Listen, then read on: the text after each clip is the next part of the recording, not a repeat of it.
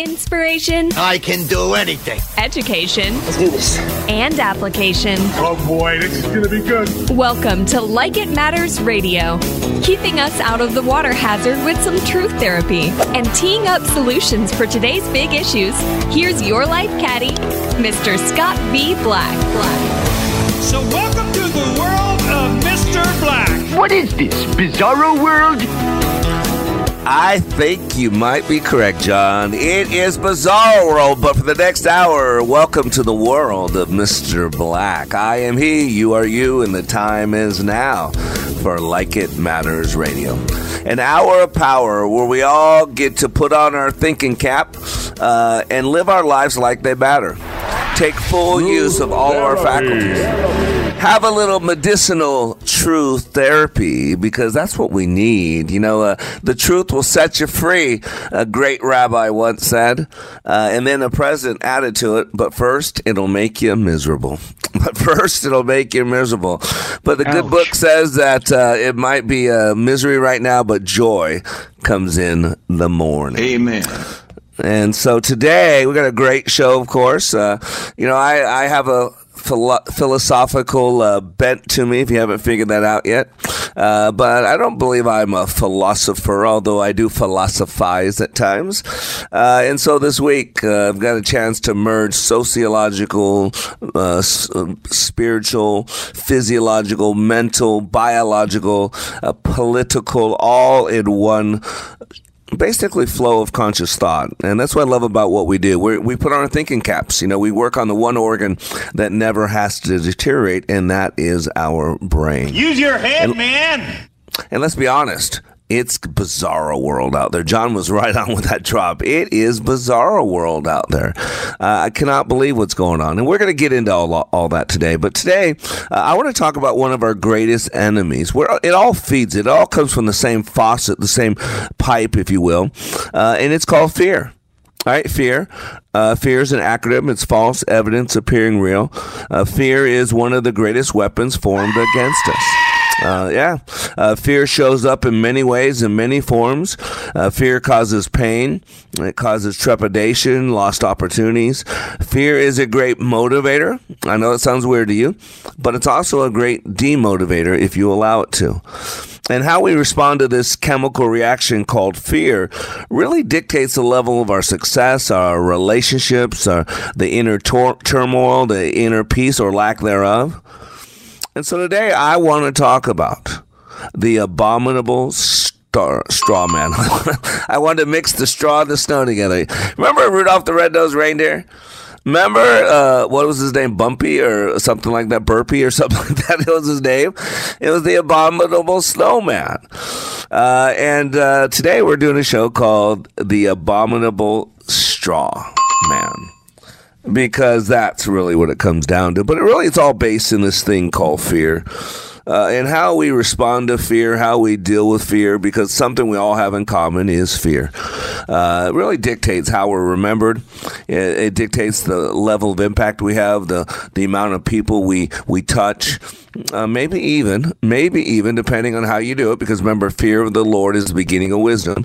Maybe even depending on your spiritual gifts that you get. Uh, and I'm talking about rewards now, uh, not uh, abilities. And so before we get started, like some prose, uh, the camel's nose, isn't it cool? I rhymed the title today's poem with the word pros because that's how good I am. Come on, John, nothing at all, John, nothing. Okay, so uh, today's prose, yeah. Boy, when you got to ask for applause, it just doesn't have the same value, right, ladies? Ladies, when you got to ask your man to send you flowers, and then your man sends you flowers, yeah, it has no value at all. So uh, whatever that's worth to you, John. But uh, my address is 421. No, just kidding.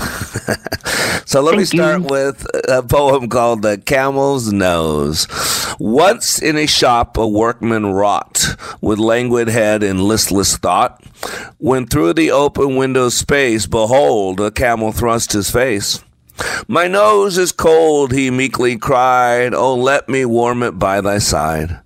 Since no denial word was said, in came the nose, in came the head. As sure as sermon follows text, the long and scraggly neck came next. And then, as falls the threatening storm, in leaped the whole ungainly form. Aghast, the owner gazed around, and the rude invader frowned. Convinced as closer still he pressed, there was no room for such a guest. Yet more astonished heard him say, If thou art troubled, go away, for in this place I choose to stay. O youthful hearts for gladness born, treat not this Arab lore with scorn. To evil habits earliest while, land neither ear nor glance nor smile. Choke the dark fountain ere it flows, nor even admit the camel's nose. Great poem. Lydia Huntley Sigourney. Great poem. Great job, uh, Miss Sigourney. But you know, the camel's nose, you know, it's an Arab proverb that, you know, camel and his master are out in the, uh, uh, in the desert. It's uh, cold, it's night. He has a tent. So the, the, the Arab sleeping in the tent and the camel's cold. So he, he wakes up his uh, his master and says, Hey, it's really cold out here. Is okay if I stick my nose in here? He says, Sure, go ahead. And so after a little while, the, the man fell asleep again. And after a while, he gets woke up again and said, Man, it's really, really cold out here. Is it okay if I just move up, up to my fr- front two legs? And the Arab's like, Hey, there's not a lot of room in here. I could, it's barely a one man tent, but sure, go ahead. Just be careful. We're, we're running out of space here. And so he lets him in up to his front legs and he goes back to sleep. And after a while, he wakes up and he's outside the tent. And the camel is the only one inside the tent. What? And that's the camel's nose. It's the boiling frogs. You know, if you put a, a frog in a pot of boiling water, the stupid creature's going to jump out because it's hot. However, I've been told, never done it, please don't send me nasty letters. If you put a live frog in a pot of lukewarm water and you slowly bring it to a boil, I've been told, you might want to have garlic butter ready. Right? And see, that's how fear creeps in. Fear creeps in as a little thought, a little doubt, a little, but then it create, turns into this big monster. It's the little five year old kid that runs into your bed screaming, tearing. I mean, red face, tears running down their face, and cry, What's wrong? What's wrong? There's a monster in my closet. There's a monster under my bed.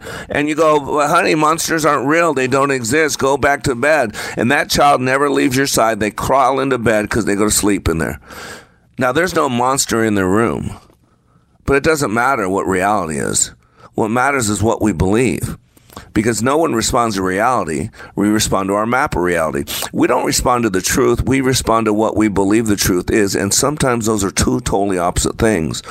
So the abominable snowman from Rudolph the Red uh, Red-Nosed Reindeer was cool, but I wanted to look up the word abominable because what does it mean? You ready for this? Causing moral revulsion. Can you believe that? Similar words are loathsome, detestable, hateful, odious, obnoxious, despicable, Gross. contemptible, uh, damnable, cursed, accursed, diabolical, disgusting, revolting. Do you hear that? Those are all words for ad- abominable. Now, you know what straw man is? A straw man is a weak or imaginary opposition set up to be easily confuted. Isn't that incredible? Here's the second definition a person set up to serve as a cover for a usually questionable transaction. And you know, Dr. Eric Berne wrote, created something called transactional analysis. You know what a transaction is? It's a, it's a mode of communication. It's when there's a stimulus and a response. That is a transaction. And I'm going to tell you right now, fear has become a monster for many people. Fear has become the abominable snowman to many people. It's Beelzebub. And the problem is, fear is a straw man. Fear is not real. The only power fear has is the power we give it. Imagine that you had a lemon in your hand. And imagine I freshly cut it in half and it's dripping to the side. Lemon juice come off the side. I want you to stick that lemon up to your nose and take a big whiff of that lemon. And then open your mouth and take a big bite out of that lemon. Now, there's no lemon in your hand. But if you actually did what I just said and imagined it, your salivary glands are excreting. Your mouth is filling with saliva right now. Because even though there's no lemon in your hand, your brain, your mind, your body acted as if. That's what fear is false evidence appearing real. It's an abominable straw man. I'm Black. We'll be right back. He is a loathsome, offensive brute. Yet I can't look away.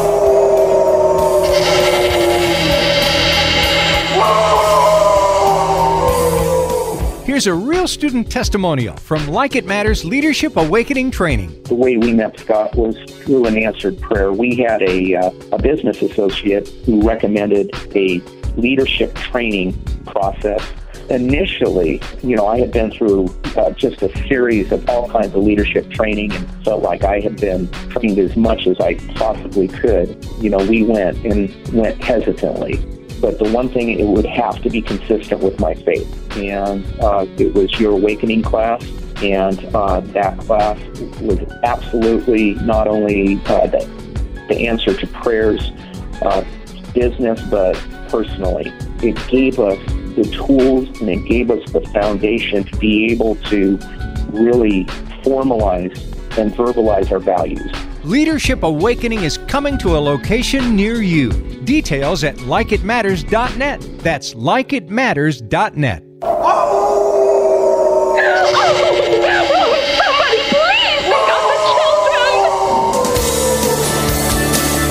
Welcome back to Like It Matters Radio. Radio, like it matters, inspiration, education, and application. And today we are talking about the abominable straw man. No, not the abominable snowman, not Bumpy or Blurpy, whatever that little guy's name is. Remember, he was so adorable. But that word abominable is uh, offensive. And, you know, we were talking a break, I never thought about this. In, in the base of the word, somehow it's the same word we get abomination. You know, when you think about what an abomination is, uh, abomination in the Bible is a, something that's an affront to God. Uh, it's a deep insult. Uh, it is blasphemy. Uh, it is uh, spitting in God's face. I mean, uh, abomination is something terrible. Uh, and so you think about abominable, and we don't think about the word uh, loathsome, detestable, hateful, odious. I love that word odious, right? obnoxious, vile, foul, Ex, uh, horrifying, atrocious, appalling, dreadful, abhorrent, reprehensible. And that wow, that's what that word means. But I think it's appropriate because this abominable straw man, this thing called fear, I mean, it, it destroys us. It toys with us. It messes with us, and it and we take a, a, a molehill and we make it into a mountain. See, that's what fear does by, by playing something over and over and over and giving it life. We, we remember it. We remind ourselves. We recollect. Don't you hear those words? Putting it back together. And it really doesn't matter what happens to us in life. I'm going to be honest with you. What matters is how do we explain it to ourselves? What is the narrative? Because it doesn't matter what happens to us. It matters how do we remember? How do we codify it? How do we store it? It kind of reminds me of a story I once heard. And now, story time with Mr. Black. Two friends were walking through the desert and after a while, at some point in the journey, they had an argument. One of the friends got so angry that he slapped the other one in the face. The one who got slapped was hurt, was angry, was put off. However, they just stuffed those feelings and emotions and, and they said nothing. But they did write something in the sand. And as the other looked over his shoulder, it said, Today, my best friend slapped me in the face. After that episode, they started walking again and they kept walking on, and he kind of forgot about the previous moment. And they found an oasis, and they decided to rest and to, to, to lounge, to leisure. And so they decided to take a bath. And so the two jumped in, and, and the one who got slapped in the face got into trouble. He wasn't that good of a swimmer. And he almost drowned, and he, he needed the help. And his friend, by the grace of God, was there to save him. And his friend saved him. After he recovered, he, he walked off a little bit and, and he took a chisel over to some rocks. And with it, he carved in the stone something, and his friend looked over his shoulder to see what it was. And it said, Today, my best friend saved my life. The friend who had first slapped him and then saved his life asked a question that all of us should ask When I hurt you, you wrote in the sand. And when I saved you, you chisel in stone. Why the difference? Why? And with that, the other friend replied, When someone hurts us, we should write about it in the sand so that the winds of forgiveness can blow it away. But when someone does something good for us, we should engrave it onto stone so that no wind can erase it. See, ladies and gentlemen, what we remember matters. And a good leader, and by good leader, I mean someone that's out there making a difference, that's living their life like it matters, who's living an impactful life. They remember the right things. You see, the good Lord put the eyes in the front of our face for a reason because we move in the direction of our focus and we focus in the direction of our movement. Get this, we move in the direction of our focus and we focus in the direction of our movement. And see what fear does is fear is all about our focus. See, what fear usually comes from is past disappointments, past regrets, past hurts, past pains. And, and, what happens with, with these little things, these little situations, these little scenarios, we start playing them over and over and over and over. We start going through the possible trauma and the drama. We start going through the possible consequences for things that maybe will never happen. And then we take these things, and energy follows thought. And then these thoughts take on a brand new part of us. They actually become part of our identity. And then we start saying things like, I'm a liar, or I'm unworthy, or I'm broken, or I'm not successful, or I'm this, or I'm that. And we must be careful what we attach to identity. Because once fear is given the ground to grow, it can become a huge mountain. It can become an abominable straw man. It can have no power but the power that we give it. And we must remember that, that we have control over this power and we give it the reality that it has. See, this isn't something new. This isn't opinion. This isn't philosophy. This is science. And we've been told over and over and over to follow the science, to follow the science, to follow the science. And ladies and gentlemen, I pity myself. The science is in. What we believe affects us. Fear, fear. Control. There are something like 1,400 known diseases, sicknesses, problems associated with fear. And you know, honestly, our deepest fear sometimes is not all the bad things. Our deepest fear is that we're not living to our potential. Our deepest fear is that there's far more than us uh, that, that we're given. This is why the privilege movement, this is why the, the covetousness movement. What do you think the privilege movement is? It's violation of the 10th commandment, thou shalt not covet. That's what it is. Well, he has more than I do. Well, she has a prettier family. Well, she's got more success. Well, she's got a retirement plan. Stop whining. Well, she's treated different. Yeah. Put your big boy pants on. Put your big girl pants on. But now we're being fed by the power, the force of this world to have that resentment. That what do you think CRT and all this is all about? Is making us resentful, making us bitter. Our deepest fear is not that we are inadequate. That's what Marianne Williams said.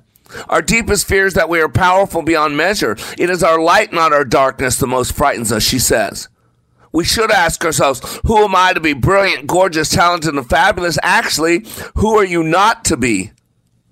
You are a child of God. Quit playing small. Your playing small does not serve this world.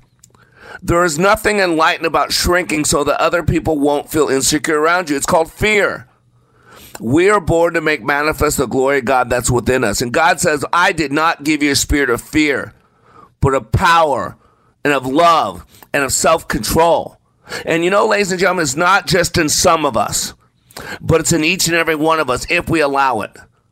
And when we let our own light shine, we consciously give other people permission to do the same. And she ends this quote so powerfully As we are liberated from our own fear, our presence automatically liberates others. Why do you think the other side gets so mad when someone's courageous? Why do you think there's so much vitriol against Elon Musk? Against Donald Trump. They kicked him off of Twitter. They've done everything. They've they've impeached him twice.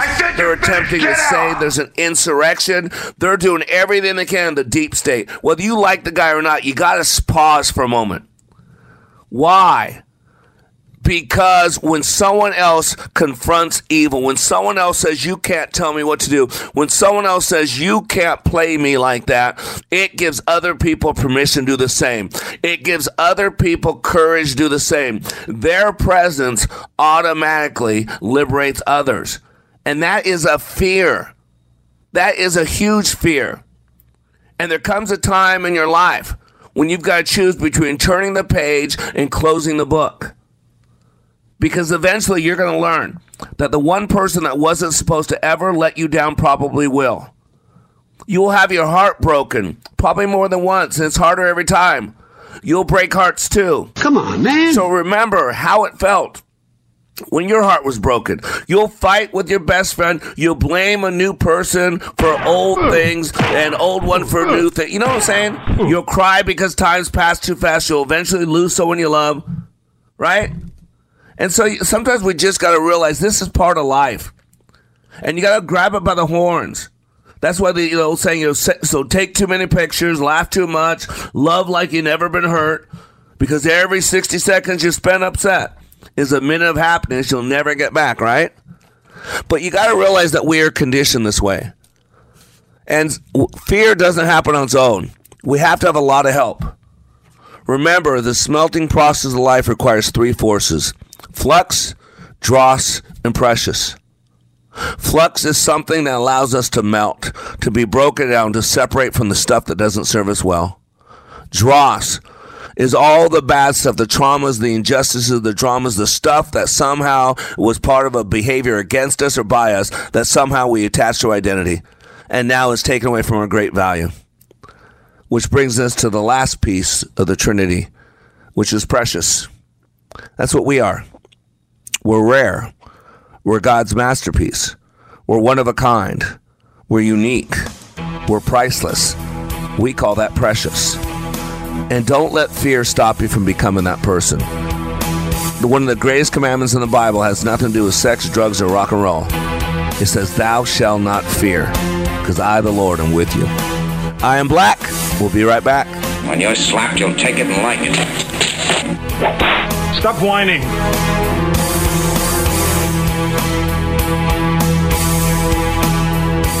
Give me 48 hours and I will give you a new beginning. Give me 48 hours and I will give you hope. Give me 48 hours and I will give you your power back. Because between the stimulus and the response, there is a space. And in that space is your freedom. It is your power. At Like It Matters Leadership Awakening, 48 hours will change the course of your life. Discover the very purpose of your life, along with the ability to achieve. Give Mr. Black 48 hours in the next Leadership Awakening. Sign up at likeitmatters.net slash schedule. Don't mess with me when it comes to words. Welcome back to Like It Matters Radio. Radio, like it matters, inspiration, education, and application. Yes, I am your wordsmith. I am the black man. I am your life caddy. I am your radio show host. I am, I'm a mythoclass. Isn't that a great word? I'm a etymologist. Isn't that a great word? And that's what Nancy was saying. Don't mess with me. I know words. Well, let me tell you, Nancy. I know a lot more words than you do. I guarantee it. See, that's what etymologist is. An etymologist is someone that understands words, how to use them, what they mean. And let's be honest, uh, there is a lot of wordsmithing going on around us. There is a lot of what's called sleight of mouth. Oh, you know, sleight of hand. It's called magic, right? And by the way, Harry Houdini was not a magician. He was an escape artist. And you realize? I know that sounds stupid, but I always considered Harry Houdini a magician. But what Harry Houdini did is he used his physical gifts and talents to do the impossible. I just saw a special on him on a murder show on how he died. It's pretty impressive. Uh, but uh, there's a whole. Yeah, yeah, she's it. Yeah, you know. So it's just fascinating. But he's an escape artist, and you know what? In life, we need to be able to know how to use words because really in a way it makes us a great escape artist because we find ourselves in predicaments that we should never be in and part of the reason is because we got people out there doing a little sleight of mouth. See, sleight of hand is magic, but sleight of mouth is programming, it's propaganda. It's a great book. Robert Dilts wrote it decades ago called Sleight of Mouth. And it's how the basis of NLP, how our language patterns can be hypnotic. Uh, we can basically do the old Jedi mind trick. These are not the droids you are looking for. As you look at me, I want you to think about the sexiest man you've ever met, Mr. Black, Mr. Black, Mr. Black. right? Okay, I'm sorry. I was just playing with you. No letters. If you send the letter, send them to John, please. My producer told me to say everything I'm saying right now. So back on the show, uh, John Maxwell, you know, loves to talk about success and significance, right? John did a lot of study, and uh, he was creating one of his books. I don't remember which book it was, but he said uh, he basically listed out 137 quotes on the topic of success, and he said he laid them out on the table and carefully thought through them. And after six months, he came to understand that success, and he put it in three ways, three points to what he di- defined as success. He says, knowing your purpose in life, growing to your maximum potential, and then sowing seeds that benefit others. Isn't that a great little list? Knowing your purpose in life. I talk about that, those existential questions. Why are you here? Who are you? Why do you get up each day, do what you do, do it again, do it the next day, and do it again and again and again, right? Why do you pick yourself up, dust yourself off, and hit it again, even when you get keep getting knocked on your butt? Why do you continue to play in the game of life, even though life should get a 15 yard penalty for unnecessary roughness? Anybody know what I'm talking about? Can I get a witness? Can I get an amen? Can I get an ouch? Something like that, right? Yeah. Because if you're in the fire, if you're in the arena, if you're in the game of life, then you're getting bruised up. And if you're not getting bruised up, it's because you're not in the arena. Life does not have bleachers, people. Life is not have bleachers. You don't go through life to look at yourself in the third person and watch yourself as you're supposed to be living your life. Knowing your purpose in life, growing to your maximum potential, sowing seeds that benefit others. Can I tell you what will stop all three of those from taking place? Fear. False evidence appearing real. See, fear dilutes Fear changes our focus. Have you ever thought about that? Fear changes our focus. Fear adds confusion. And confusion is never good. Because what happens when we're confused? We become distracted. What? Fear is a big thing. I don't think so. And so in the 1970s, researchers Paul Ekman, Wallace Friesen, Carol Izard, became interested in whether emotions differ across cultures. So they showed photographs of emotional expressions to people around the world to determine if a smile means the same thing in San Francisco as it does in Samoa. They found that everyone recognized an upturned mouth as a universal sign of happiness, and there was similar agreement about expressions of surprise, anger, disgust, sadness, and fear. This impressive degree of accord among diverse cultures suggests that the basic emotions are automatic. They are, ready for this, pre programmed. We might call that innate. Why does a dog bark? Because it's a dog. Why does a cat meow? Because it's a cat. Why do we sin? Because we're sinners. It's pre programmed. But the task of determining the underlying neural circuitry of emotions has been difficult. Fear, listen carefully, fear has been a particular attractive candidate for study because it has easily measured physical correlates such as increased heart rate, release of stress hormones, a lot of other things, disease. From minor apprehension to stark terror, fear fear helps us make associations that keep us from harm. Fear learning is quick, powerful, and long lasting. If you think back to your childhood, chances are good that within your earliest memory is an event colored by fear. Now, interesting, it appears that of all the emotions, think about this. This is how you're made. The brain devotes the most space and energy to fear. Why do you think the two greatest commandments in the Bible are ready?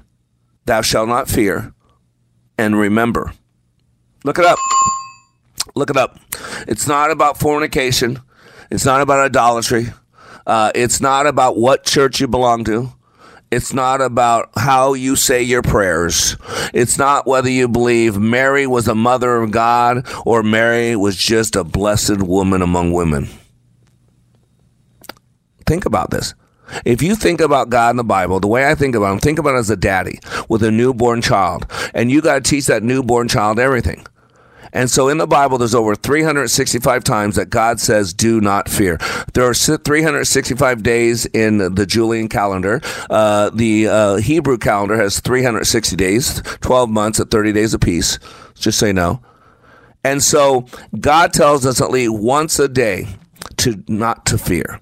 Now, as a daddy, why would you tell your kids the same thing over and over and over? Why? Why? Tell me, tell me. Because it's important right?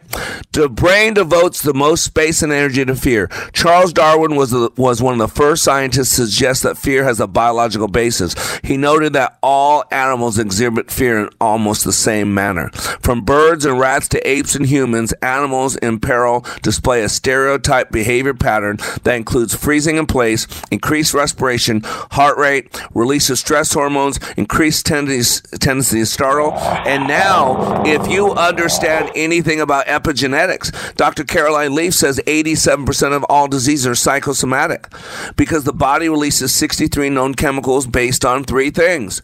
And what, the main thing is what we're thinking about. Where do you think fear breeds? Where do you think fear grows? Where do you think fear gets its roots?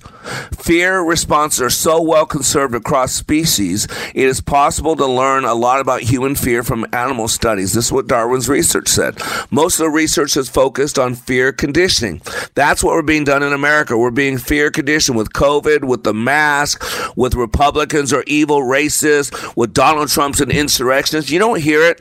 They, they are getting you so afraid afraid that you're going to lose sleep. The problem is after elections, because University of Washington did a study 20 some years ago that fear makes people vote that fear gets people politically involved. And so the entire process now is fear based. Every two years, the Democrats tell you there's a war on women. Every two years, the Democrats tell you Republicans are going to kill young people and are going to throw grandma off the cliff.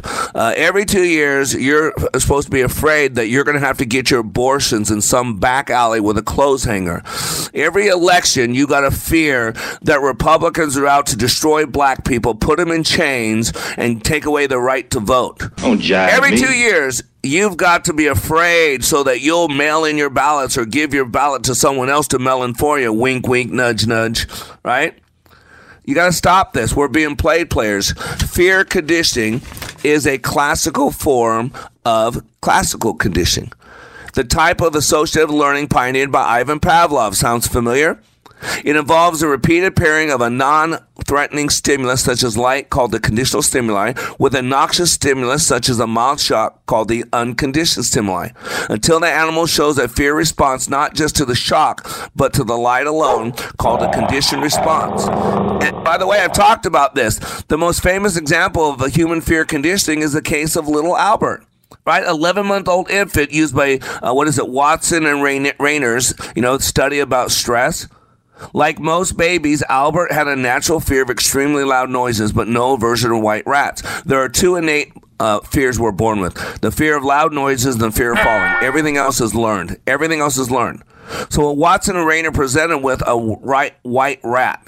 And when he reached to touch the white rat, they struck a hammer against the steel bar that was hidden behind his head.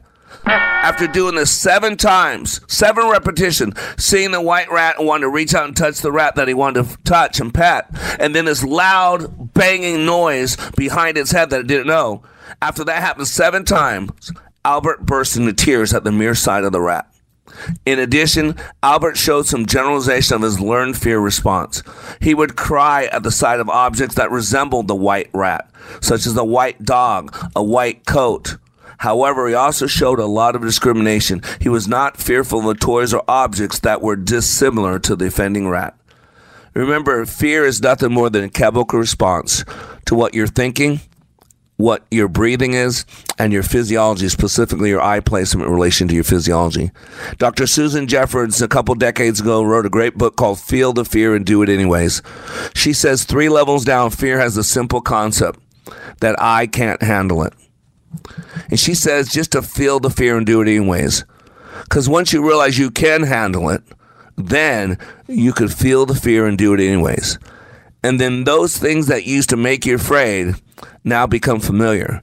And those things that used to bring about panic just bring about a little bit of fear.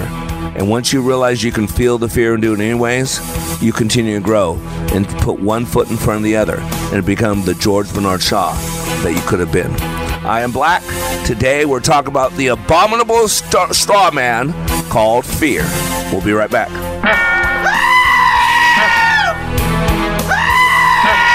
We are all in the construction business, constructing memories, relationships, new ideas, and a legacy that will outlive us.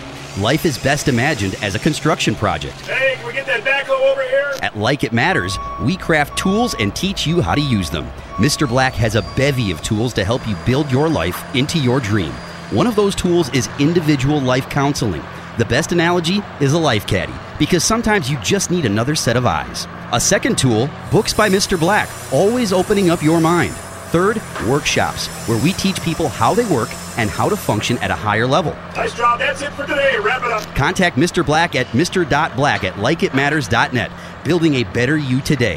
Likeitmatters.net. Helping people live their lives like they matter. That's Mr. Black at likeitmatters.net. Discover the tools to build your relationships, your vision, and your life. Welcome back to Like It Matters Radio. Radio, like it matters, inspiration, education, and application. I am Black. And yeah, go to likeitmatters.net. Likeitmatters.net. That's how you find out. I got a listener saying, "Hey, how do we find out about that training that changes lives that you that you teach?" I said, "Well, it's easy. I'll talk about it on the radio. Go to likeitmatters.net. Uh, in two weeks, we'll be in Vegas. Man, let's hope that not everything that happens in Vegas stays in Vegas because we want to change your life and change the world around you. So, Las Vegas, May 12th through 14th. I think we're at eight people. We got four openings still. It's going to be a great class. Thank you for EcoTent for sponsoring us uh, there in Las Vegas. Uh, then we'll be at the end of June, uh, June 30th through July 2nd in Minneapolis, St. Paul. Looking forward to being up there in Minneapolis. Let's get some butts in chairs. Let's change some worlds. Uh, and then probably the end of July, uh, we've been asked to go to the city of Detroit. And I don't think I've been to Detroit since I was a running rebel with uh, traveling as a cheerleader. Right on. The uh, number one rated basketball team in the country. It's a long time. So I'm looking forward to going to Detroit. So go to likeitmatters.net. We're talking about fear today. The abominable, the abominable straw man. In other words, it's only as real as we make it. And here's what happens in life. What we believe is what we tell ourselves over and over and over and over. So many repetitions, so many times. In the the the, the book uh, A Brave New World, uh, they talk about from a certain time in life they get conditioned. That they go to bed. It's a sleep pedia sleep or something like that, where they learn in their sleep, where they're programmed, where they're told what to believe, where they play these repetitions hundreds of times every night uh, from year 14 to 16, from year 7 to 12 uh, 300 times, 600 times. Uh, it's fascinating because that's how we're made. It talks about the Pavlovian rooms where the uh, uh, embryos are are done this to to get them to be pre-designed to do this. It's fascinating, uh, and it's where we're at in life. And what happens is the same thing happens in life. The more we tell ourselves things, the more we believe it, and then the more supporting evidence. We are like a, a defense attorney or a prosecuting attorney. We're building a case. Remember, we have 30 to 60,000 thoughts per day. Uh, and those thoughts, basic, are what we believe. We believe what we tell ourselves over and over and over. And let's be honest. If we're going to be honest here, look over to your right, look to your left, so no one's listening. It's just you and me, nobody else listening. If we're going to be honest, what goes on in most of our heads is hell. Right on. It's not good. It's not good. We are bitter creatures. We are stiff necked. We keep a pound of flesh. We keep a record of wrong. And now we live in America that wants to remind you to keep living in the past. Let's go back 500 and some years because in 1619 we know that slaves really founded this country. And we really know that the, the, the uh, American Revolution was just to keep slavery legal. That's all we did. We just wanted white people to keep black people slaves. That was the whole purpose for all. We all know that, right? That's deplorable. We all know. Impossible. Yeah. Yeah, improbable. It's impossible, but yet no one responds to reality. We respond to our map of reality. We keep teaching young black kids that they're victims and everybody's out to hurt them. And you're going to see attacks on cops go through the roof. More cops are dying daily at any point. And if you won't talk about it, but if you look at it, I feel so racist saying this, but it's black people. But you look at it, but no one talks about it because that would be racist to state facts. But that's what you're looking at. Black on black violence, black on white violence, black violence. How you're seeing a majority of it. It's just true. You know, the truth will set you free, but first it's going to make you miserable. And so, what's happening if you keep conditioning people that, hey, the way to, to make it work is you run from cops? Because if you get killed by a cop, your family's going to get millions of dollars. You're going to get a, your own street park. Uh, you're going to get your own street sign, I should say. You're going to get your own statue in a park. What? You're going to become a saint. You're going to become a bigger person than Martin Luther King to the black community. This is what we're teaching people because any behavior reinforced with a positive outcome will repeat itself. And so I want to close this segment out with the 20 most common blocks to leadership. Because what happens is we have an experience and then we take a, a, a molehill and we make it a mountain. We create a monster out of it. A perfect example. I, I have a some, a tooth problem, so I've been on antibiotics and I can't eat because there's a tooth that I got a root canal with decades ago, and now it needs another root canal. Ouch. And, or be pulled. And so the problem is, I'm not. You don't get two chances for a root canal. You did one root canal in my book. You're that's good. The second one, you need to get out of there, right? And so I got to get this tooth pulled. Now, yesterday I was playing over my head. I was feeling the pulling. I was feeling the cutting, the yanking, the bones. Cr- I was playing this over my head, and I was making myself have a headache. I was making myself nauseous. Now, here's what happened. That's probably not going to be that way. I'm going to have some laughing gas, some nitrous oxide. Uh, I'm going to get a little sedated, a little light. Uh, they're going to numb me up with shots and all that. And yeah, it's going to be a little uncomfortable. But what I went through yesterday was like giving birth. Now here's the thing: it's probably not going to be like that at all. But the real, I experienced real pain yesterday, real fear, real doubt, real my heart beating a little faster, my jaw hurting. I had a headache up through the night. Went to Bible Lighten study last night with a jaw. Yeah, I made the whole thing up because no one responds to reality. When we remember something, we put it back together. Think about Mr. Potato Head. Every time you put his arms and legs back on, you remembered him. To remove someone's arms and legs is to dismember them. So to put them back on would cl- clearly, logically, be to remember. So what we remember, we relive. That's what PTSD is. We're remembering something and we're re experiencing it. And so the trauma, the drama, it's all real. It's the monster under the bed to the five year old. Of course, there's no monsters. Monsters don't exist. Then why can that child not sleep? Because no one responds to reality. We respond to our map reality. And for some of us, we've been told we weren't this. We've been told we can't do this. And the person that's been telling us that is us. Now, it might have started with somebody else. Might have started with a teacher. Might have started with a parent. Might have started with something. But you're a 50 year old person, a 30 year old person, a 22 year old person, a 48 year old person, but yet you're still running on belief systems that were created when you were five and six years old, 12 You years old, 14 years old. That's it. When I was a child, I acted like a child. I did childish things. But now that I'm an adult, I think differently. I eat differently. Ladies and gentlemen, it's time to put our big boy pants on, our big girl pants on. That's what I do at likeitmatters.net. Go there, check it out. But let me share with you quickly the 20 most common blocks to leadership. And these starts off as behaviors and then become real life.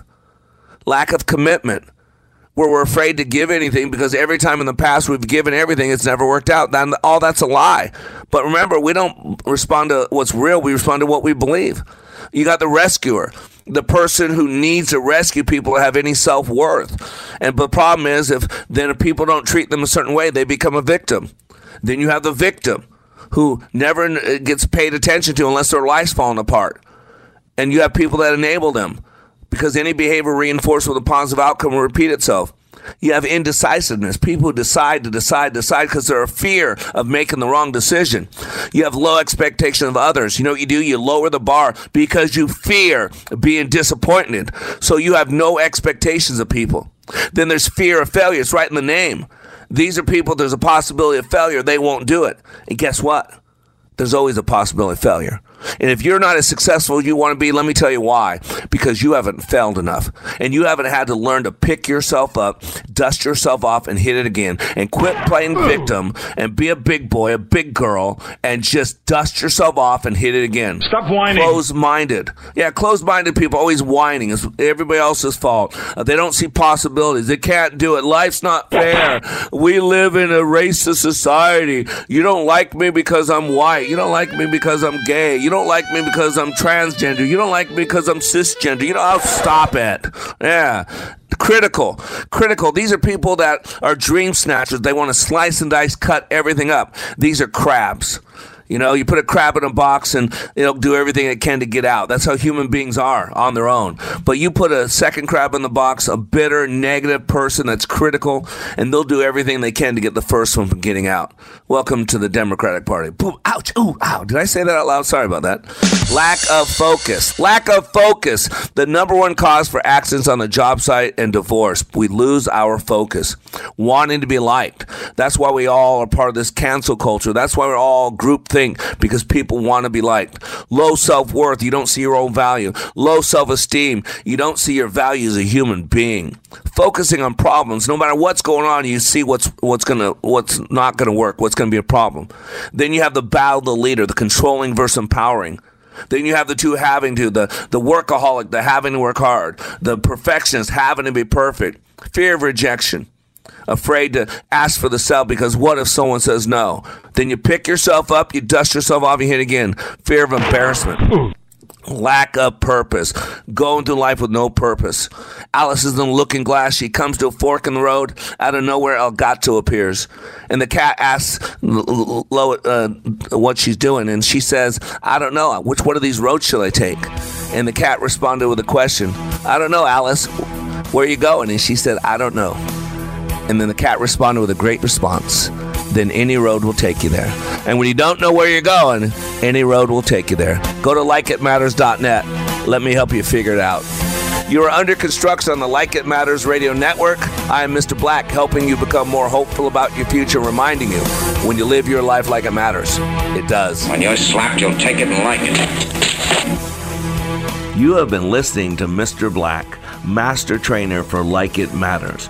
Please find us on Facebook by searching LIM Radio. Make sure to follow us, like our posts, and share with others. Also, search YouTube for Like It Matters. Be sure to like and subscribe to our channel. And for more information on how we can help you live life like it matters, go to likeitmatters.net where you can find more information on our transformational training, our life coaching, counseling, our radio show, and other ways we help you continue the journey of living life like it matters.